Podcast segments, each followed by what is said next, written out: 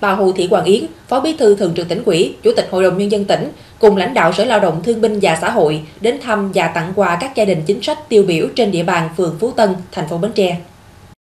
Đến thăm gia đình các thương binh Nguyễn Thị Lệ, Nguyễn Văn Bình, Dương Thị Lan, gia đình bà Nguyễn Thị Phương là vợ liệt sĩ và gia đình ông Quỳnh Trang Sốt tham gia kháng chiến bị địch bắt và tù đầy. Thay mặt tỉnh ủy, Hội đồng Nhân dân, Quỹ ban Nhân dân, Quỹ ban Mặt trận Tổ quốc, bà Hồ Thị Quang Yến thăm hỏi sức khỏe, tình hình đời sống và tặng quà các gia đình, mong muốn các hộ gia đình tiếp tục giữ gìn truyền thống cách mạng, gương mẫu giáo dục con cháu là công dân tốt, có nhận đóng góp cùng với đảng bộ phường Phú Tân giữ vững phường Trang Binh đô thị.